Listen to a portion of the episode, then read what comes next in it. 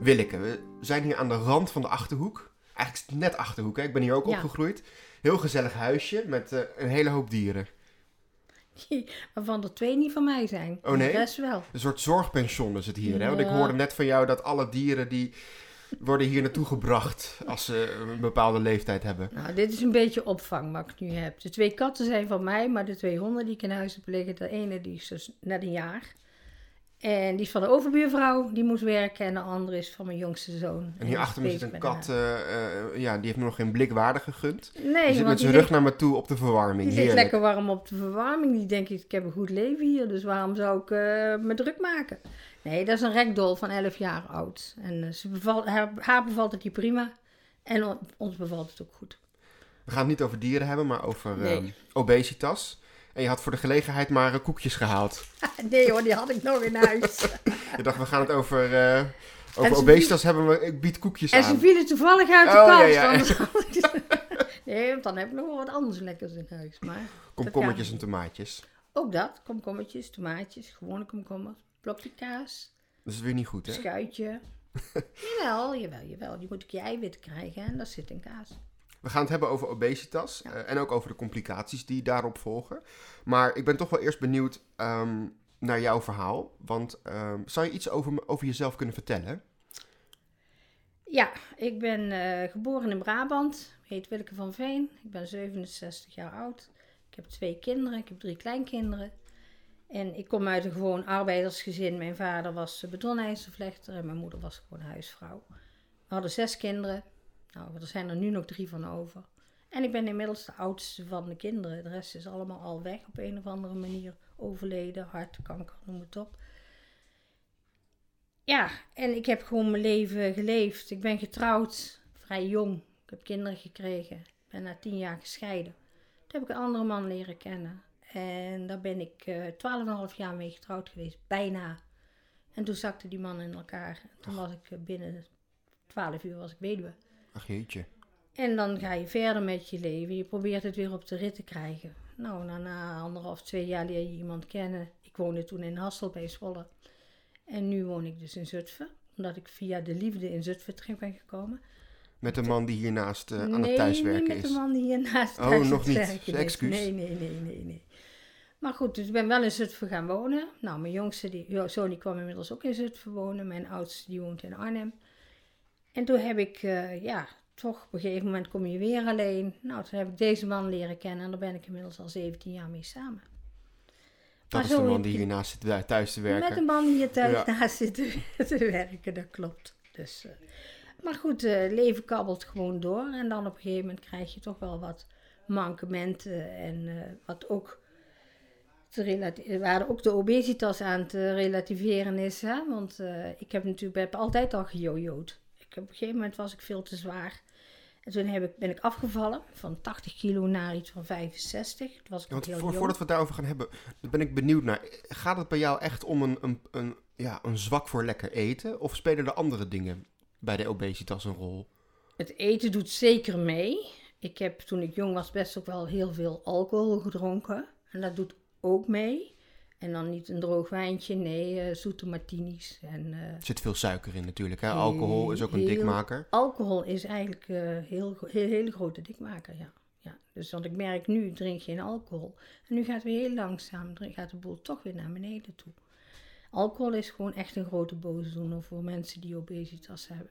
Want, Hoe oud was je dan toen je daarmee mee in aanraking kwam? Mm, jaar of 6, 27, 28. En toen ben ik op een gegeven moment, ja, want ik dronk op een gegeven moment een fles martini per dag. En op een gegeven moment dacht ik, wow, dit gaat niet goed. Nou, toen ben ik daarmee gestopt. Maar dan ga je in een beloningssysteem en dan zeg je van, ik eh, drink vier maanden niet. En de eerste week dan denk je, nou, ik kan nou wel een glaasje nemen. En dan ga je naar de verslavingshandel. Dan denk je van, nou, na een week denk je, ja, maar ik heb het nou wel verdiend. Nee, je hebt met jezelf afgesproken vier maanden, dus ook die vier maanden volhouden. En dat is uiteindelijk ook gelukt. Was je verslaafd aan alcohol? Ik denk dan wel. Ja, als je zo op een gegeven moment zegt na een week, ik heb nu wel weer een glaasje verdiend. Dan denk ik dat je zeker verslaafd bent aan alcohol. Ik denk ook als je elke dag een glas drinkt, ook uit gewoonte, dan ben je verslaafd aan alcohol. En dan hoef je niet elke dag ladder zat te zijn, maar je bent wel verslaafd aan dat drankje. Want je wordt zenuwachtig als je het niet hebt. Zelfs met roken. Als je een sigaret in huis word je zenuwachtig. Heb je ook je gerookt? verslaafd? Ja, zeker. Ja. Ja. Die verslaving eh, eh, in alcohol, was dat iets wat erin groeide of was, dat iets, eh, was er iets wat je wilde wegdrinken? Ik denk allebei. Ik denk op een gegeven moment allebei. Dat je het ook lekker vond. Het was ook lekker. En ook ja, ik zat in een ongelukkig huwelijk, anders was ik niet gescheiden. En daardoor heb ik dus, ben ik op een gegeven moment toch wel wat meer gaan drinken. Maar ja, op een gegeven moment kwam je er wel achter en dacht je van nee, ik heb ook twee kleine kinderen, dat gaan we niet meer doen. En zodoende ben ik toen inderdaad van de alcohol af eh, kunnen komen. In die mate in elk geval. Je was dus eind twintig toen je eh, best fl- flink aan de fles zat. Ja. Ehm, op welk moment in je leven kwam die obesitas erbij? Dus wanneer merkte je echt dat je te dik werd? Ook toen. Dat ging geleidelijk. Het ging geleidelijk op. Geleidelijk dat ik toch veel te zwaar werd. Maar ja, je hebt twee kleine kinderen, je bent druk. eh, Je hebt, ik, zei, ik zat in, eigenlijk best wel in een ongelukkig huwelijk. Ja, dan kan het je op een gegeven moment ook niet meer zo schelen. En op een gegeven moment ben ik, had ik zoiets van, nee, ik moet nu, toen woog ik 80 kilo. En ik ben maar klein, ik ben maar 1,58 hè. Dus dat was best wel heel veel. Toen ben ik op een gegeven moment afgevallen naar eh, iets van 65 kilo. Maar ja, ik was jong en ik had natuurlijk eh, mijn borsten ergens hangen waar ze beter niet konden hangen. Toen heb ik een borstver, ah, borstcorrectie gehad. En toen ben ik eigenlijk best wel lang op hetzelfde gebleven. Maar ja, heel langzaam ga je dan weer van 65, ga je naar de 70, ga je naar de 75. Ja, dan denk je ook bij jezelf ja, moet er wel wat aan gaan doen. Dus in het begin, eh, je zei hè, inderdaad, je, je hebt veel gejojoed. Ehm, Op een gegeven moment was je dus wel op een eh, gewicht dat acceptabel was. Waardoor eh, kwam je dan uiteindelijk toch weer aan? Eten, lekker eten, weinig beweging. Dat was ook een heel groot issue bij mij. Niet bewegen. Ik had wel kinderen, en ik rende daar wel achteraan, maar ik ging niet naar de sportschool. Ik zwom niet. Hardlopen had ik nog nooit van gehoord. Fietsen, nou ja, dat deed ik omdat ik mijn kinderen naar de stad moest. Ik had geen auto in die tijd, dus dan fiets je best wel veel. Maar ja, als je dat compenseert met een stuk taart, dan maakt het ook niks uit. En als je het compenseert met eh, bord stampot waar je overheen kunt, moet springen, dan eh, werkt dat ook niet. Dus Echt het ging, het ging echt om weinig beweging, maar ook wel grote porties eten en ook wel ongezond eten. En ongezond. Nou ja, wat is ongezond? Ik bedoel, stampot hoeft niet ongezond te zijn. Alleen, je, je, nu doe Alleen je... als je twee of drie porties neemt, dan... Ja, Dan als je twee keer flink opschept en je doet er niks tegenover zetten van groenten of extra fruit of water, veel water drinken. Dat ik in die tijd ook niet. Nu wel, nu drink ik best veel water en thee. Dus toen in die tijd niet. En dan groei je heel langzaam groei je dicht. En als je dan nog iemand hebt die je dan niet op patent maakt, alhoewel ik vraag me af of ik eh, daarna geluisterd zou hebben. Hè, maar eh, dan, eh, ja, dan kan het je op een gegeven moment ook niet meer schelen. Dan heb je zoiets van, nou ja, vooruit, het is niet anders. Het gaat natuurlijk heel geleidelijk. Hè? Was er iemand Ja. in, in je omgeving dan die zei tegen jou van... Willeke, let eens op wat je eet. Het gaat niet goed. Nee, Niemand. nee, dat is nooit gezegd. En mijn moeder, die, had ook, die zat in een ander probleem. Die had een schildklierprobleem. En de ene keer dan woog ze 100 kilo. En dan drie maanden later woog ze 50 kilo. Omdat het niet goed werkte, die schildklier. de schildklier, maar ze deed hetzelfde. Mijn moeder sportte ook niet. En mijn moeder, maar mijn moeder at ook eh, gewoon normaal. Dat was vroeger, hè, stampot. Dat was heel normaal. Maar mijn moeder, die was ook de ene keer dan woog ze 100 kilo. En echt een andere drie maanden later was het van, hè? Is dat dezelfde vrouw? Heb je ook iets aan je schildklier? Of Nee. is dat niet eh, Nee. overgegaan? Nee, dat is bij mij niet, eh, niet aan vragen. Nee. En wanneer kwam dan voor jou het moment dat je dacht... Nu moet ik toch echt iets aan mijn gewicht gaan doen? Nu, Ja. deze keer. Ik weet al langer. Dat ik, ik heb natuurlijk eh, ik heb, vaatproblemen. En ik had altijd al overgewicht. Ik ben tien jaar geleden gestopt met roken. Toen heb ik er tien, 10 kilo opgekregen. Nou, vijf jaar geleden kwam ineens het probleem met mijn vaten erbij. En toen woog ik 99 kilo. Dus dat is vijf jaar geleden. Want ik, 100, kan, maar, ik ja. heb even zitten graven. Toen kwam ik achter, toen zat ik op de weegschaal in het ziekenhuis. Na een hartoperatie, vaatproblemen, te hoog cholesterol. eh, ook vaatproblemen in mijn benen. Dus niet alleen rondom mijn hart, maar ook eh, in mijn benen. En toen woog ik 99 kilo. Toen had ik zoiets van, oh, hmm, je, noemt inderdaad een hoop complicaties nu. Hè? Eh, Hart, vaat, dat Ja. zijn natuurlijk allemaal dingen die ook te herleiden zijn naar de obesitas, naar het overgewicht. Ik denk het wel. Ik denk dat dat wel eh, ermee te maken heeft. Want echt hartproblemen in de familie komt niet echt heel veel voor. Echt zwaar overgewicht. Ja, we zijn allemaal al wel een beetje stevig geweest. Mijn vader was, was niet echt dik. Was een beetje pezig. Maar ja, mijn moeder die zat ook met dun en dik. Maar ja, dat kwam je bij haar door de schildklier. Verder kan ik niet echt helemaal herinneren dat wij echt allemaal de smalste waren. Maar ook niet echt super, super dik. Nee. Je zegt inderdaad, ik kwam in het ziekenhuis terecht met, eh, met hart- en vaatproblemen. Ja. Wat gebeurde er toen? Ik heb een hartoperatie gehad. Ik had, was heel raar, heel benauwd. Ik kon bijna niet meer fietsen. Ik kon nog geen vijf minuten meer fietsen. Ik kon eigenlijk helemaal niks meer. En Buiten adem als je vijf minuten Ja, ging fietsen. Ja. ja, heel kortademig en, en niet prettig voelen, benauwd zijn, eh, verkrampingen krijgen. Geen pijn, want bij een vrouwenhart, als daar problemen zijn, zijn ze anders dan bij een man. En op een gegeven moment hebben ze een onderzoek gedaan en toen moest ik naar Zwolle voor eh, extra onderzoek. En toen mocht ik gelijk daar blijven. Toen zagen ze toch iets waardoor dat ik binnen een week geopereerd werd aan twee Dat was echt foute boel. Je, mo- je mocht niet meer het ziekenhuis uit, Nee. je moest daar blijven. Ik moest daar blijven. Dat is heftig om te Ja, horen. of ik mocht wel naar, terug naar Zutphen, maar moest ik naar het ziekenhuis. Ik Ja. mocht dus niet meer terug naar huis. Nou, dat heb ik toen niet gedaan. Ik heb eh, gezegd van nou, dan blijf ik hier. Was natuurlijk helemaal overstuur, want van de ene kant had ik wel iets verwacht dat er iets fout En zou je zijn. schrik je natuurlijk rot. Ja en nee. Ik moest voor dat onderzoek en ik zei tegen Frans, mijn partner, ik zeg ik neem alles mee.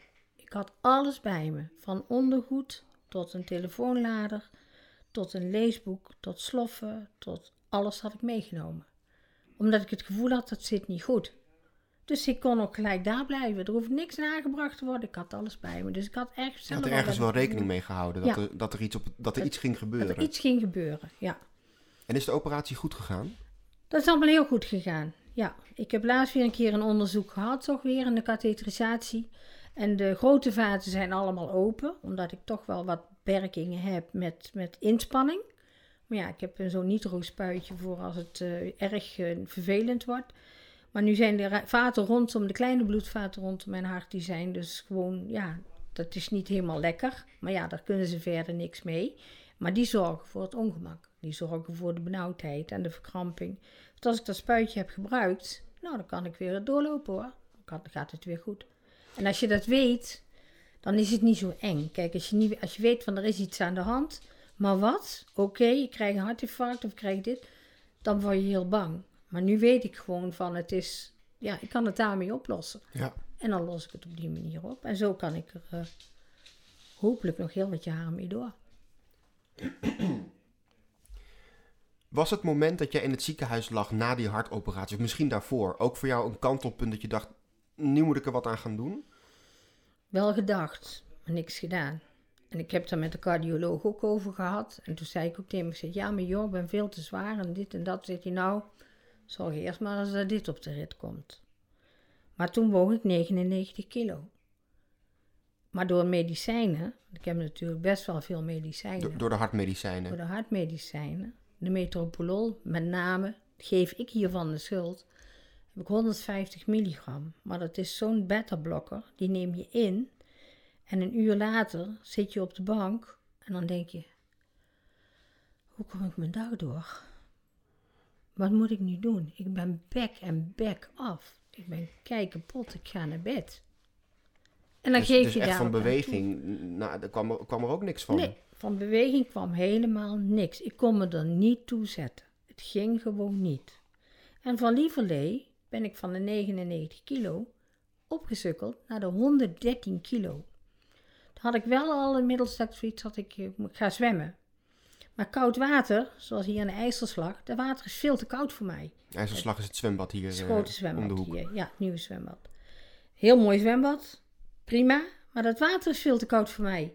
Dus als ik daarin spring, dan krijg ik bijna een hartverzakking. Dus dat ga ik ook niet doen. Is ook slecht voor mijn spieren. Ik heb ook een vorm van artrose. Dus toen ben ik bij Zuidvenen terechtgekomen. En daar zwem ik nu twee keer in de week in verwarmd water. En we hebben een half uur oefeningen. Pittig. Want dan voel je ze ook wel, de spiertjes. En dat is ook al een vorm van beweging. Alleen dat, dat kweekt weer geen spieren. En om de vet te vervangen moet je spieren hebben. En daar ben ik dus nu heel veel mee bezig om dat in elk geval op de rit te krijgen. Krijg je nu ook hulp bij het afvallen? Jazeker. Ik ga één keer in de week gaan we naar de GLI, GLI. Dat is vanuit de gezondheidszorg en het wordt betaald vanuit de basisverzekering.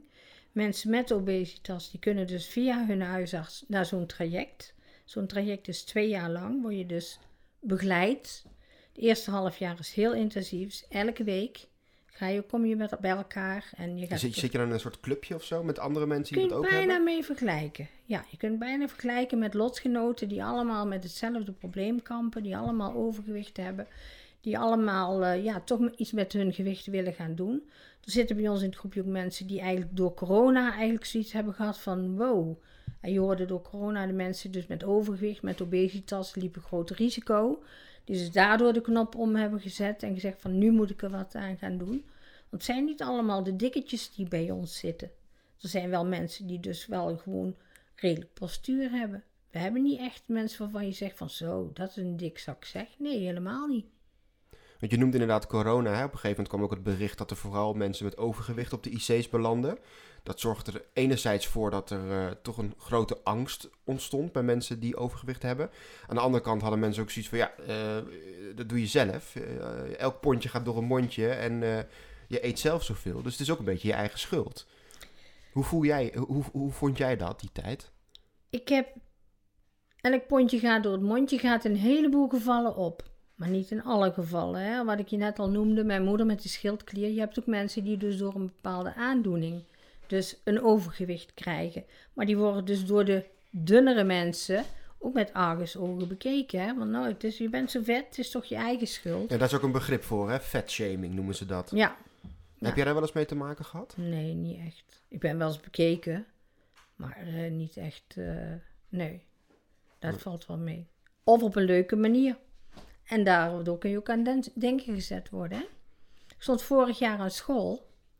Je bedoelt een leuke manier, dus dat, die, die, die gezellige dikkerd of zoiets. Die- Bedoel je dat? Ja, maar het was een eh, heel klein jongetje. Wat komt, vorig jaar was het heel warm en ik stond met de hond in het hoekje even uit te puffen, uit te blazen. Hier bij de Zonnewende heet de school tegenwoordig.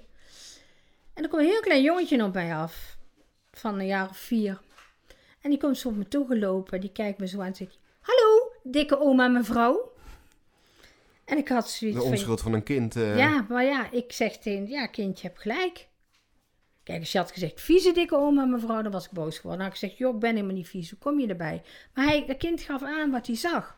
Die moeder was heel boos. Ja, het kind kreeg echt op de kop. Was echt, eh, ik zeg, maar doe je nou? Ga je nou een kind wat de waarheid spreekt, ik zeg, op zijn donder geven? Nee toch? Ja, maar dat kun je toch niet maken en dit en dat. Zeg, Nou ja, ik kan er heel goed tegen, want hij heeft gewoon gelijk. En dat was bij mij het kantelpunt. Dat en op een gegeven moment, dat jochie van vier. En ik kwam later thuis. En toen mijn eh, twee kleinzoons, die waren er allebei. En toen, zei ik, toen vertel ik dat zo. Toen zegt de oudste, ja, nou ja, oma. Ik zeg, ja, maar het klopt toch zo? Ik zeg, ik ben toch hartstikke dik? Ik zeg, dat eh, kun je toch gewoon zien? Ja, zegt hij. Dan zegt mijn jongste kleinzoon, heel mooi, zegt hij. Nou ja, hoe weet hij nou dat jij een oma bent? Kijk, niet het, het verhaal. aan. Ja, dat ik, dat ik dik was, dat was duidelijk. Dat kon je zien.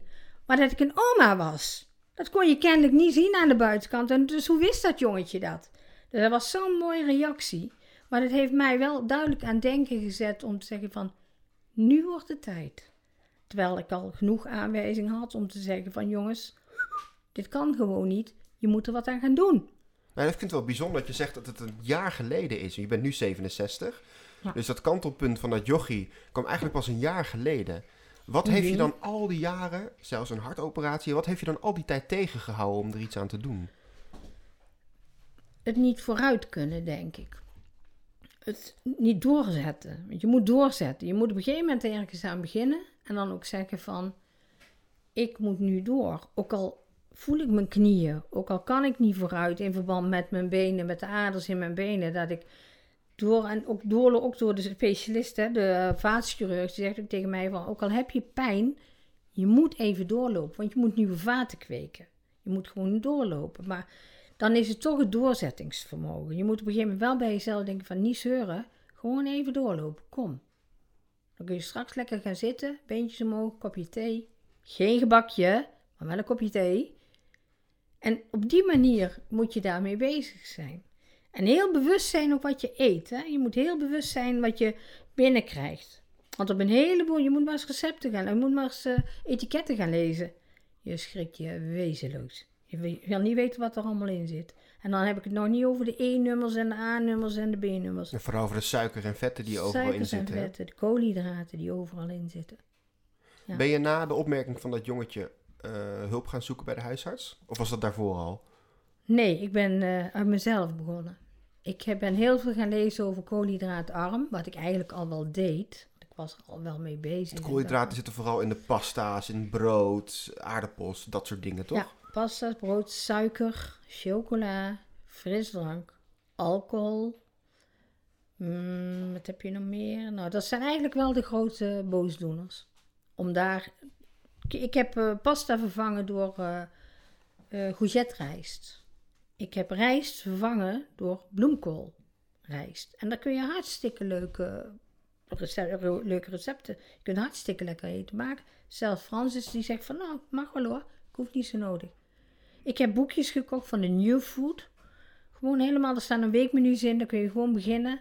Ook met, met wat je allemaal wel mag, wat je niet mag. En eigenlijk gewoon van elke morgen volg je dat. En daar ben ik dus mee begonnen. Daar ben ik dus toen, uh, even kijken, 15 kilo, nee niet. Uh, eh, 13 kilo mee afgevallen. Echt dan heel streng hè. Echt zo dus 13 kilo afgevallen eigenlijk op basis van eigen onderzoek. Je bent zelf gaan rondkijken.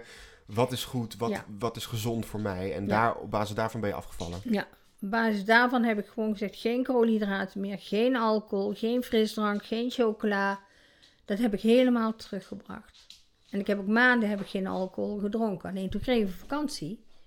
En toen heb ik dus wel weer af en toe een glaasje. En ik was niks aangekomen toen ik thuis kwam. Dus dat vond ik ook wel heel erg leuk. Maar dan ging ik in een restaurant en zei ik: Joh, ik ben allergisch voor aardappels. Ik had ook geen zin om uit te leggen waarom ik geen aardappels wil of geen frietjes wil. Zeg ik: Joh, heb je weer extra, extra bakje sla?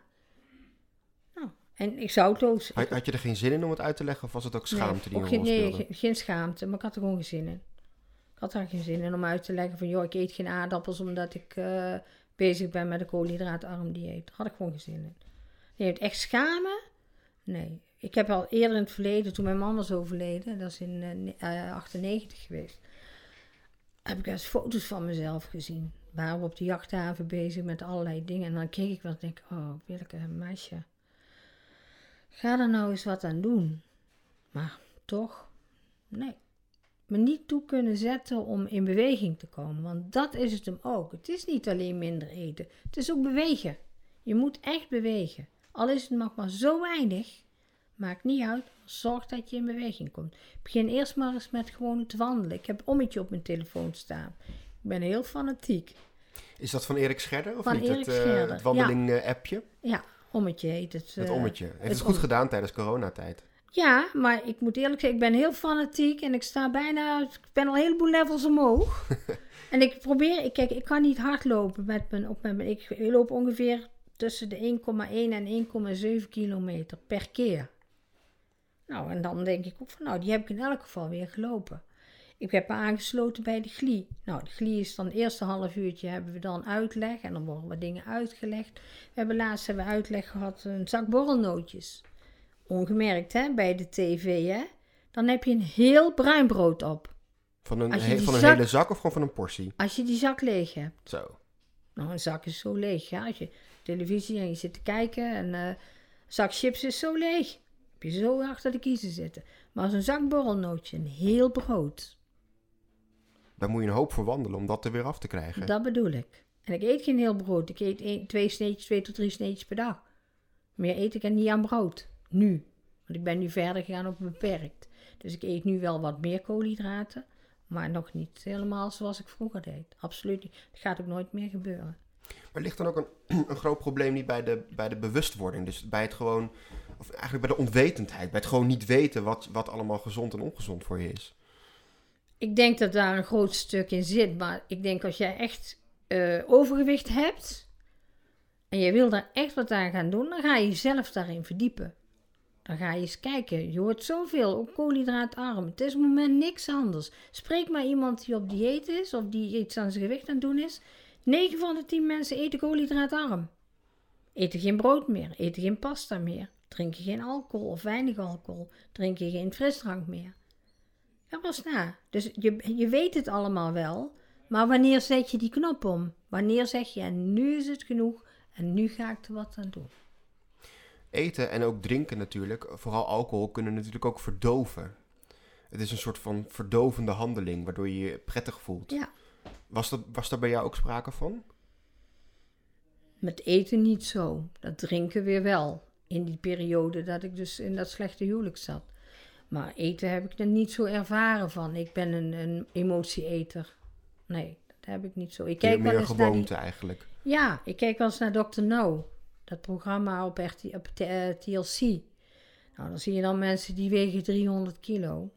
Maar dat zijn echt mensen dat je denkt van, maar hoe kan het? Ze kunnen zelf het bed niet uit. Dus hoe komen die aan het eten?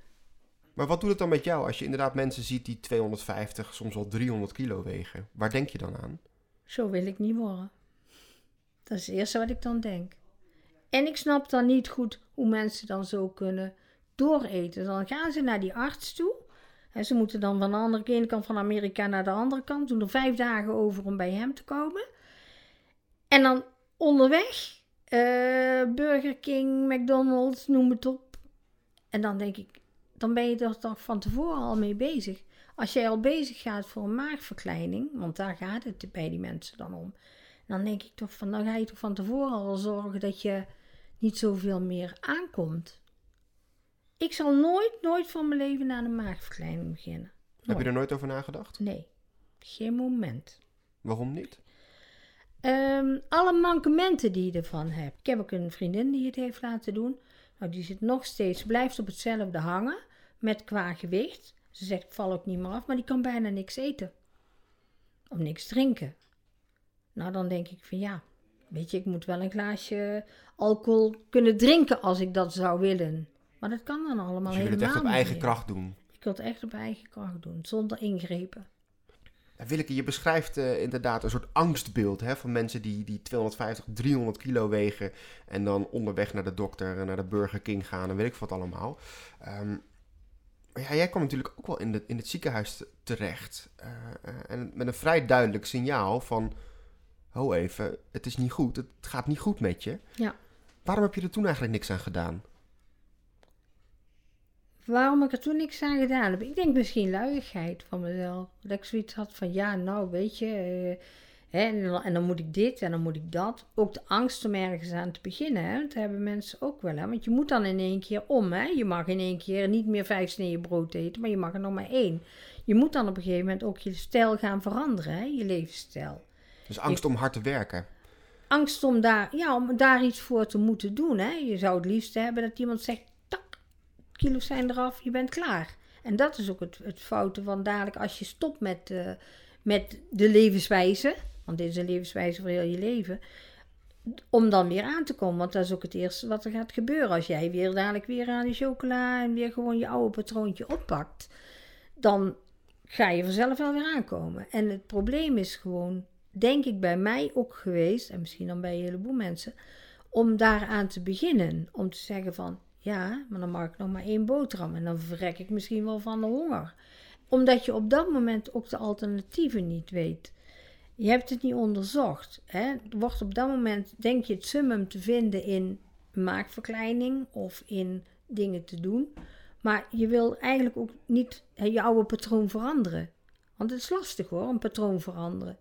Mensen die willen. Die hele dikke mensen in Amerika waar jij het net over hebt, die zijn daar natuurlijk ook bang voor om een verandering te ondergaan. Die zijn ook gewend om eh, lekker veel te eten en Ja. die vinden daar hun troost in. Zie je dan gelijkenissen met die mensen? Tussen jou en... Nee, ik zie geen gelijkenis met mij en die mensen, omdat ik heb, ik ben niet echt een troosteter. Ik ben niet een troosteter. Ik, het is niet zo dat ik troost eh, eten moet om me gelukkig te voelen. Ik maar heb, zie je dan wel een gelijkenis op het punt dat jullie het allemaal moeilijk vinden om ergens te beginnen? Om die eerste stap te zetten? die gelijkenis zie ik wel. Want mensen moeten dan op een gegeven moment ook naar buiten en dan hebben ze pijn. Maar ik denk dat het ook te maken heeft met doorzetten, een doorzettingsvermogen hebben. Ik heb laatst ook eentje gezien en die was ook heel, heel zwaar. En die moesten gaan wandelen. Nou, die kon elke kon naar buiten en dan moest hij weer terug. Maar die probeerde het wel. Ging elke dag wandelen. Wat, wat ze dan lieten zien, hè? Want het is net wat je zegt, tv, maken. Dus maar wat ze lieten zien, die ging wel elke dag wandelen. En op een gegeven moment ging die ook wandelen het ziekenhuis in. En het is toch een kwestie van het doorzetten, het punt. En het eraan beginnen. En het jezelf gunnen om dat te doen. En het is niet zo. En waarom heb ik het niet gedaan toen? Luigheid, angst. Angst voor verandering, denk ik. Ik denk dat een heleboel mensen bang zijn voor de verandering die ze moeten ondergaan in hun leven om dit doel te bereiken. Je, moet wel, je wil dat doel bereiken door af te slanken of door om lichter te worden. En er was ook een bepaalde angst voor, denk ik. Het was natuurlijk een vrij duidelijk signaal. Je komt in het ziekenhuis terecht met een, met een, een, een kransslagaderverkalking. Hè? Dus het is ja, best wel, problemen. Ja, best wel te relateren natuurlijk aan obesitas en, en overgewicht. Ehm, dan vraag ik me af, hoeveel duidelijker wil je het signaal hebben? Hoe, hoe, hoe rood moet die rode vlag zijn voordat je er iets aan gaat doen? Ja, rooier dan rood kon hij op dat moment qua gezondheid niet. En toch heb ik het ook niet gedaan, inderdaad, om te zeggen van, ik ga daar nu wat aan doen. Ik heb het wel geprobeerd, op gegeven moment wel gezegd van, ja, ik moet toch wel, ik ben toen ook wel wat gaan proberen om minder te, te drinken. Om, het drinken sowieso al niet na die operatie om minder te snoepen of om wat minder te eten. En dan komt voor mij ook wel een factor medicijnen om de hoek kijken. Dus door die medicijnen die ik krijg. En dan op een gegeven moment zit je toch weer in die modus van, nou ja, die medicijnen. En dan ga je lekker dus medicijnen ook de schuld geven. Die medicijnen werken dus ook wel zo voor dat jij en geen zin meer in dingen doen hebt. Dat jij, wat ik al zei, die, die beta-blokkers, die jou helemaal, heel jouw energielevel naar beneden drukken. En toch moet je daar dan op een gegeven moment doorheen. En dat is denk ik de, grote, grootste angst en ook het grootste struikelblok. Dat mensen daarom niet doen, dat ik, dat ik het ook niet gedaan heb. Dat ik daarom ook niet gedaan heb uh, wat ik toen de tijd al had, vijf jaar geleden, eigenlijk al had moeten doen. Maar ja, ik ben er nog langzaam doorgekabbeld en nog eens een keer 13 kilometer bovenop. Ja, en toen nog, uh, ja, toen kwam kennelijk bij mij het besef en nu is het klaar. Nu is het mooi geweest, nu gaan we er wat mee doen.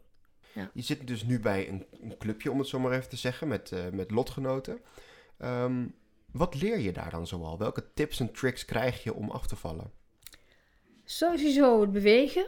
Dat is het grootste issue erin. Dat je moet spieren kweken. Dus je moet je vetcellen wegwerken en spieren kweken. Door in beweging te komen raak je al vet, vet kwijt. En het lezen, het bewust worden, hè, want je zegt net over bewust worden, je bewust worden van de dingen bewust worden van wat, wat stop je in je mond? Wat zit er allemaal in? Uh, hoeveel... Zoals die zak met borrelnoten, wat dus gelijk zat aan een heel bruin brood. Bijvoorbeeld. Zo zijn er nog legio andere voorbeelden natuurlijk. Ja, precies. Een heleboel. Zo leer je ook dat niet alle uh, nul zero dingen, dat het werkelijk zero is.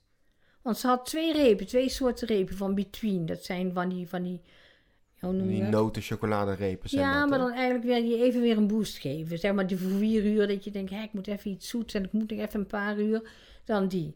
En dan bleek in de zero bleken meer calorieën te zitten dan in de gewone. Dan denk ik, pak zero, hè, light, noem het op. Maar dat schijnt nog calorierijker te zijn dan de gewone.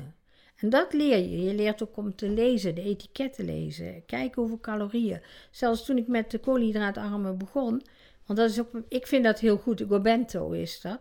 En ik, leer je, mag je niet meer dan 5 koolhydraten hebben per 100 gram. Dus je moet echt naar het etiket kijken. Hoeveel koolhydraten zitten erin? Zit er minder in dan 5 koolhydraten per 100 gram? Want dat wordt vaak aangegeven. Dan mag je dat hebben. Met mate. Je mag niet zeggen, ik eet dat helemaal in één keer op. Maar dan mag je dat past in jouw patroon in jouw levenswijzepatroon. Hè? Want het is eigenlijk geen dieet. Het is gewoon een levenswijze. Je moet gewoon de boel omgooien. Dus het is niet alleen dieet, het gaat echt om, een, om, een, om het geheel. Dus ook, dus eigenlijk een, een, een lifestyle change moet je hebben. Dus je hele levenswijze moet veranderen. Bewegen, eten. Uh, neem je daarin ook de omgeving mee? Je man bijvoorbeeld? Uh, ik hoef voor hem niet apart te koken. Hij, doet met jou mee? Hij doet gewoon, als, als ik dus echt dingen maak. Ik had, van de week had ik de kleinkinderen. En zei oma, uh, wij eten op dinsdag bij papa altijd pizza. Ik zei, nou, dat is prima joh. Ik ga wel pizza halen. Ik heb voor hun pizza gehaald. En ik heb voor mij lekker boontjes. En ik had een lekker stukje vlees gebakken. Die had ik al gebakken, want dat was eigenlijk onze planning. Maar ja, de kinderen, kleinkinderen kwamen onverwacht. Nou, en ik heb lekker een stukje vlees en een lekkere uh, witlofsalade gemaakt en uh, boontjes. En klaar. Is het voor jou moeilijk? Wat, wat zie jij bijvoorbeeld als er zo'n pizza voorbij komt of je loopt langs een banketbakker uh, om, uh, je ziet een lekker stuk taart in de winkel liggen. Wat zijn dan de, de, de, de prikkels en de emoties die je moet bedwingen om niet, Niet naar binnen meer. te lopen? Heb je daar geen last meer van? Niet meer. En in het begin? In het begin wil je ook gewoon wel dat stuk pizza. Maar nou je weet wat erin zit en hoeveel zout erin zit. Dan denk ik, nou, bedenk het. Ik eet, ik eet wel eens pizza hoor. Ik had laatst had ik lekker bij de Jumbo en dan die verse pizza. Maar dan eet ik de binnenkant en die rand die laat ik liggen. Dan eet ik gewoon het lekkere eet ik eruit en de rest laat ik Dus liggen. die bewustwording heeft er wel voor jou voor gezorgd dat je niet meer die, die behoefte hebt eigenlijk aan, aan gebak is- en pizza en patatten, dat soort Ja. dingen. Ja. Ja, nou, ik zal je een heel mooi voorbeeld vertellen. Ik vertel je dus net dat ik dus in de jaren tachtig, dat, of dat ik zoveel afgevallen was.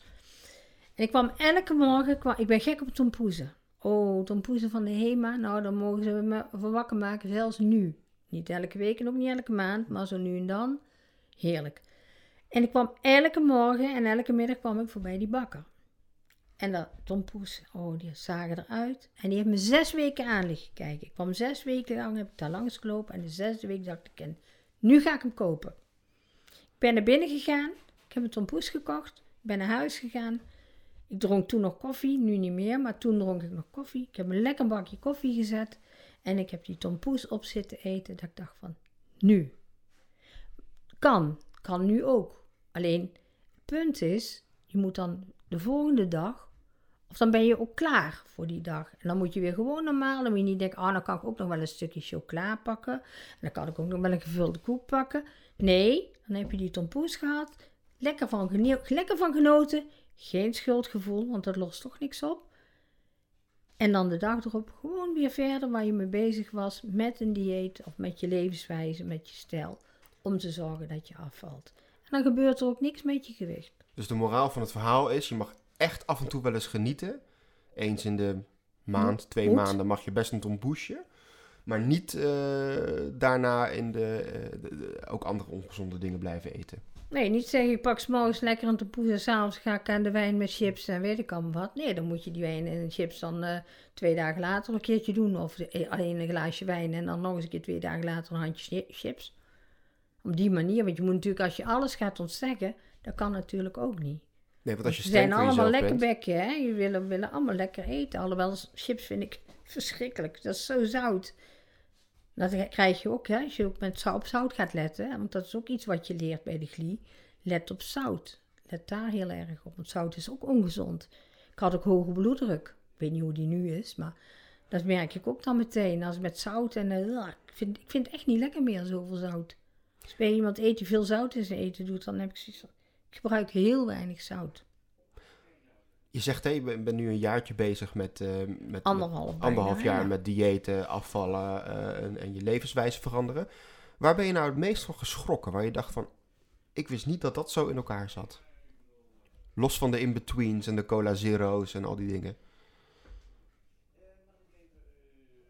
Ik kan ik je zo geen antwoord op geven. Nee, kan ik je zo geen antwoord op geven. Is er, een, is er een bewustwording die je heel erg is bijgebleven bijvoorbeeld?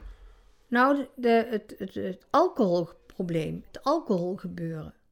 Ik heb met de diëtiste, toen ik bij haar kwam voor de eerste keer, ik moet volgende maand moet ik voor de laatste keer, die dan in deze sessie zit, heb ik met haar afgesproken om zes weken geen alcohol te drinken. Maar ook zes weken helemaal, geen, helemaal geen alcohol, hè. Heb ik ook volgehouden. Dus. Maar die bewustwording sowieso al, want toen zag ik ook mooi dat het gewicht ook mooi weer naar beneden kelderde. En dan denk ik van ja, dat heeft er dus, als je zegt van geschrokken, dan denk ik misschien dat ik het meest geschrokken ben van het percentage alcohol, wat het alcohol met je lijf doet. Alcohol met je gewicht doet. Die, die- alcohol doet meer met je eigenlijk dan je van tevoren had verwacht. Ja, ja. En dan heb ik door die koolhydraatarmen wel gekeken van wat mag ik dan drinken. Hè? Want als je, je moet een onderscheid maken tussen een, bijvoorbeeld een eh colaatje met iets of eh, bier. Want ik had me daarover, ik zeg, joh, ik wil dan wel eens een keer een alcoholvrij biertje of een radlertje. Dan denk je, dat is bier met een smaakje. En toen zei ze, dat mag je gerust af en toe een keer hebben. Oké. Terwijl daar ook wel al in radler zit, dus niet zoveel alcohol. Maar ze zegt, dat kun je gerust doen. Als je dan een keer iets wil, neem dan dat. Of eh, droge witte wijn. Want er zit duidelijk minder in dan in rode wijn, dan in rosé, dan in een mixdrank, hè. De rum cola en dat soort eh, gein. Of om de andere mixdrankjes, of de amaretto. Het is allemaal heel zoet. Allemaal heel zoet. Er zit bulten suiker in. Er zit zoveel suiker in. En wat leer, je daar, dan- wat leer je daar dan nog meer op de GLI? De GLI, hè? Dat is dus het clubje Mhm. waar je zit. Wat, wat leer je daar dan nog meer voor een handvaten eigenlijk om... eh, dat, is- dat is het eigenlijk wel. Je luistert ook naar elkaars verhaal. Als je iemand iets meegemaakt heeft of iets vervelends, nou, dan praat je dan ook even met elkaar over. En helpt het dat je daar met lotgenoten zit? Dus dat je toch met andere mensen zitten die daar misschien een soortgelijk iets doormaken? Is voor mij een drijfveer. Ik heb, van de week had ik dan mijn kleinzoons hier en ik voelde me niet lekker. Ik had last van mijn buik en alles meer. Maar ik ga wel naar de bespreking. Ik ga dan niet mee de zaal in. Ik, jongens, ik ga naar huis. Ja, Riet, dan ga jij maar lekker naar huis. is lang goed, maar ik wil wel bij die bespreking zijn.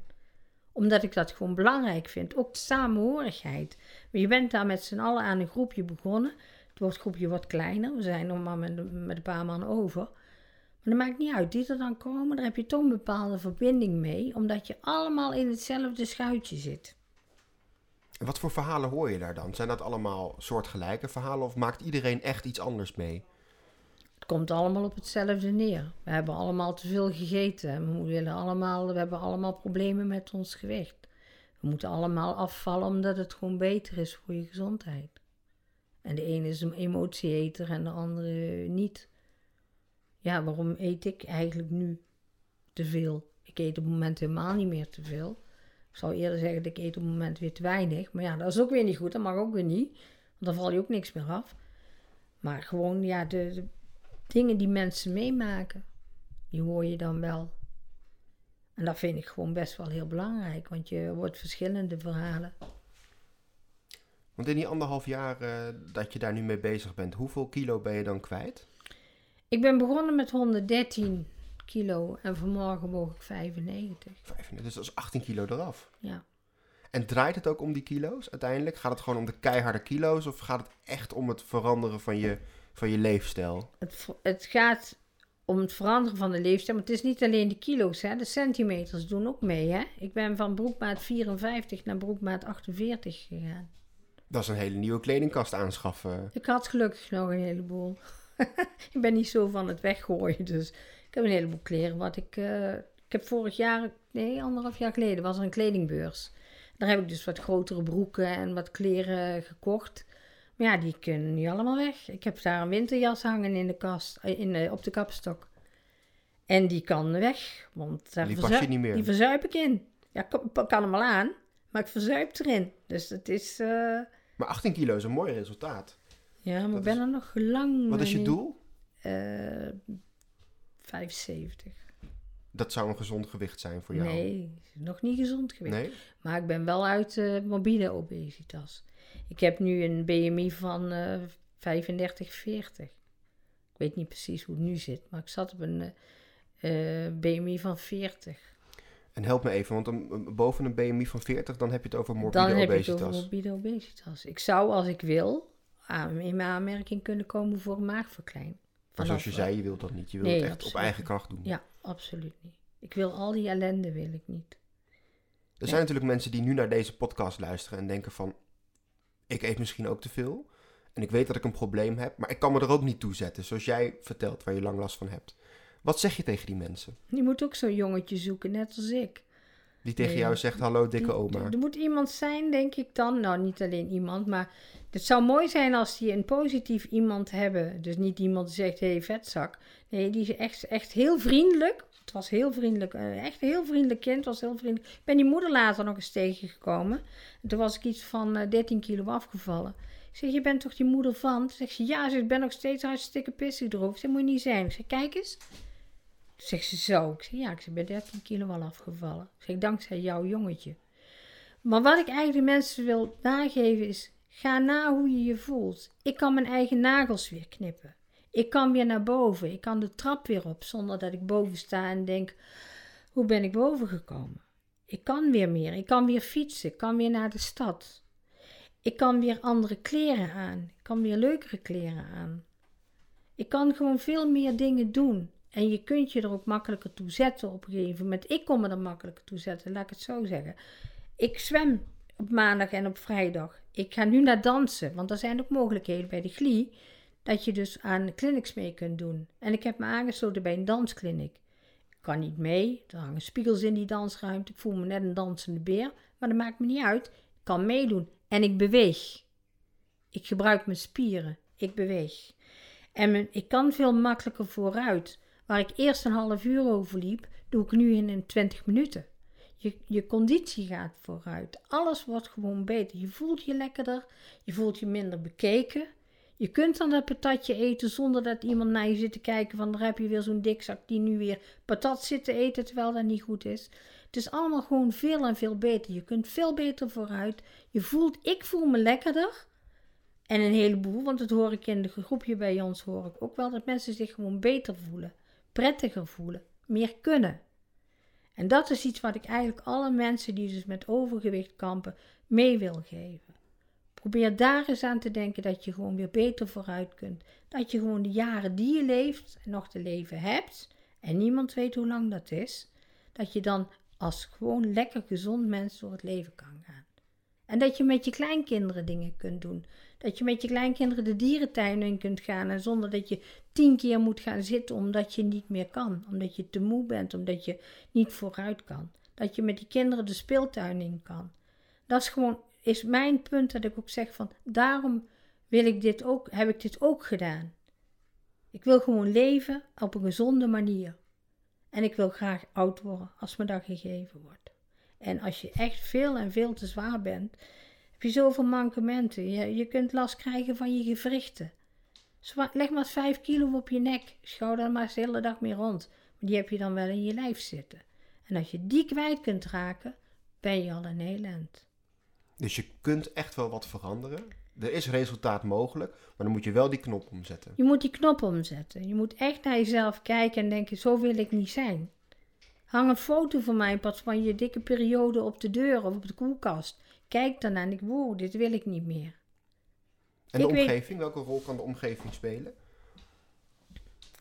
Met je meedoen. Niet zeggen van, joh, je kunt wel eens een gebakje nemen. Ik was laatst was ik ergens en die zei van, ja, maar je kunt nou toch wel een gebakje nemen. Ik zeg, nee. Ik neem nu geen gebakje. Ja, maar dat kan makkelijk. Nee. Ik ben niet voor niks die kilo's al afgevallen, hè. Ik ben afgevallen omdat ik die kilo's kwijt wilde. Ik zei, dan ga ik nu niet. Zei, natuurlijk kan ik dat gebakje pakken. Ik zei, maar ga dat niet doen. Want ik pak dat gebakje op het moment dat ik werkelijk dat gebakje wil. Maar niet omdat het me opgedrongen wordt. Omdat, of omdat ik vind dat mij dat... Ja, maar ik gun het je zo. Ik zeg, dat weet ik. En dat begrijp ik. Snap ik. Maar ik doe het nu niet. Ik heb echt wel vriendinnen hoor, die speciaal voor mij dan uh, uh, komkommetje halen. Of zeggen van, joh, wat, mag, wat eet jij? Wil jij een gebakje of wil je dit? Dan zeg ik, nee joh, ik doe mij maar gewoon een biscuitje. Oh, ook goed. Want ik heb ook mensen wel zeggen van, ja, oh, je kunt het toch makkelijk doen? Nee. Die denken dat je elke keer voor hun een uitzondering kan maken. Ja, die zeggen, ah joh, maar dat kan je toch een keer doen. Ik zeg, ja, nou zeg jij, kan het wel een keer doen. Morgen kom ik bij die die zegt ook, joh, je kan het wel een keer doen. Dus ik ben niet voor niks zo dik geworden. Ik zeg, nou, nu wil ik er ook, nu wil ik er ook vanaf. Ik zeg, dan zal ik ook iets voor moeten laten. Ik zeg, maar ik ben toch niet minder gezellig? Ben ik minder gezellig als ik uh, geen gebakje neem? Ik dacht het niet.